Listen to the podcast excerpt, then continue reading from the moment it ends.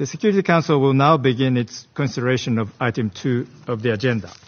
It was the Security Council that asked the ICC to investigate and pursue the matter of crimes against humanity in Darfur in 2005. But since the court has issued an arrest warrant for President Bashir in 2009, the Council has done nothing to effect the court's decision. Listen to ICC prosecutor Fatou Bensouda. I regret to note that over the years, my reports have highlighted the consistent failure of the Council to act when a number of states parties to the Rome Statute have welcomed Mr. Omar al-Bashir as an ICC suspect to their territories. These states parties have failed to comply with the court's request for his arrest and surrender, despite a clear treaty obligation to do so. In most cases, a lack of legal clarity has been claimed to justify the failure to arrest and surrender Mr. al-Bashir.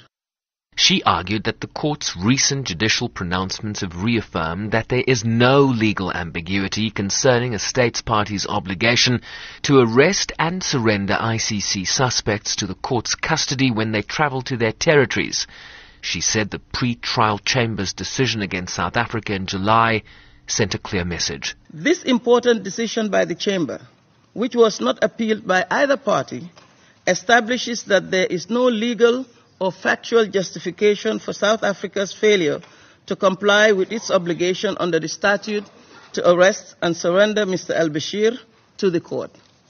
The Chamber, through this decision, has sent a clear message, and that is, in such circumstances, there can be no justification for states parties to fail to arrest a suspect against whom an ICC warrant of arrest has been issued irrespective of that person's official status. South Africa struggled to reconcile the immunity granted a head of state with obligations to comply with the arrest warrant in addition to matters of peace and security in Africa that such an arrest might undermine. But Bensouda urged the Council to uphold its responsibilities. It is my office's hope that this message will be heeded and furthermore that this Council will do its part to ensure decisions by the court in relation to situations which the Council itself has referred to the court. This specific interinstitutional role is clearly envisaged by the Rome Statute and codified as negotiated during the Rome Conference, which also saw the participation of permanent members of the Council. South Africa's Justice Minister last week indicated he would shortly begin the parliamentary process to withdraw the country from the Rome Statute. I'm Sherwin Bryce Pease in New York.